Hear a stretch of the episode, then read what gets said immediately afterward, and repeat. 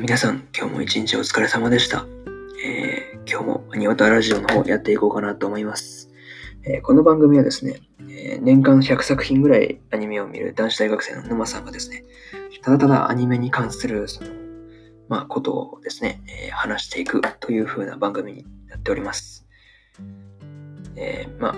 軽く、まあ、気長に聞いていただければなというふうに思います。それでは本編の方早速移っていこうと思います。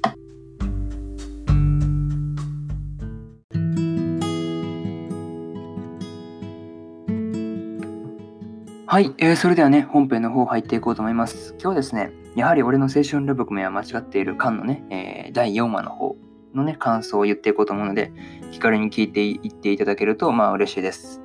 あらすじからなんですが、プロムの PV は好意的な反応で受け入れられ、受け入れられひとまひとまず安堵する面々。えーまた暇になった八幡と結衣は小町の合格祝いを買いに行くことになる。翌日、いろはが慌てた様子で八幡の元を訪れる。ちょっとまずいことになりました。プロム開催に暗雲が立ち込めるっていうね、公式サイトからの引用になります。まあね、ここから感想になるので、まあ聞いていただければ。まあ一つ目としては買い物ということでね、買い物っていうところで、えー八幡は小町のね、合格祝いを買いに、まあ、ゆいと共にね、そのララと行くんですが、まあ、これはね、ララボードですよね、明らかにね、もう書いてたしね。まあ、これは聖地巡礼の必要性を感じるなっていうふうなことは思ったりしました。まあね、その時のその八幡のね、その小町のその、あの、は嬉しいの、あの、テレテレのあの辺のものはね、結構面白かったなっていうふうなことを思ったりはしました。まあ、それにしてもね、あの、なんていうんですかね、あの、入り口のところの真っ赤自販機やばかったですよね。なんか、俺がいるといえば真っ赤んだろうっていうふうなことは、まあ、結構言われたりするんでね、ああ、なるほど、真っ赤全面に押してくるなっていうふうなことは思ったりしました。でね、まあ、真っ赤自販機でね、まあ、撮影するだけやって帰ろうとする八幡もなかなか面白かったなっていうふうなことは思いました。っていうかね、あの何ですか、買い物してる八幡という普通に旗から見たらカップルにしか見えんよなっていうふうなことは思ったりしました。まあ、二つ目としては、プロム中止の危機ってとこでね、まあ、ハチマンとユイが慌てた様子のね、イロハに呼ばれて部屋に入るとですね、まあ、まあ、ユキノの母と、まあ、春野がいたんですね。まあ、その向かいには、まあ、広塚先生と、えー、ユキノがおったってとこで、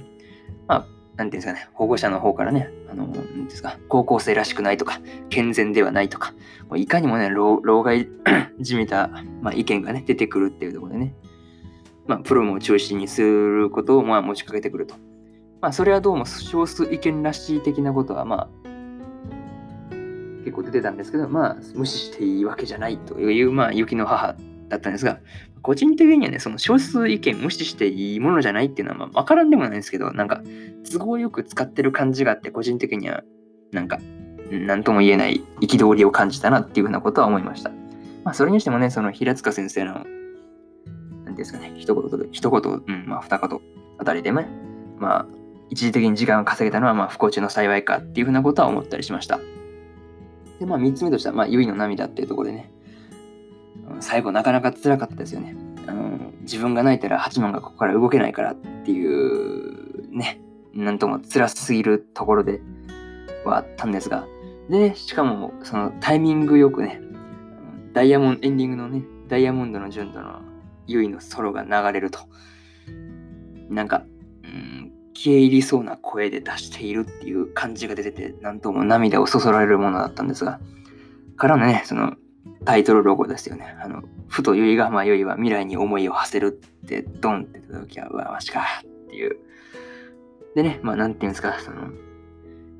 バッドエンドかって言いたくなるようなね、なんか心苦しい終わり方だったんですが、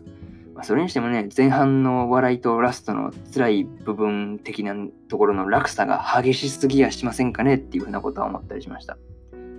まあね、なんていうんですか、果たして次回はどうなるのかっていうね、そのプロもほんま大丈夫っていうことはまあ思ったりしました。まあ、それではね、え4話の感想はまあここまでにして締めのパートを移っていこうと思います。またね、5話の方は来週には、うん、出すので、来週には出すので、えー聞きに来ていただければ嬉しいです。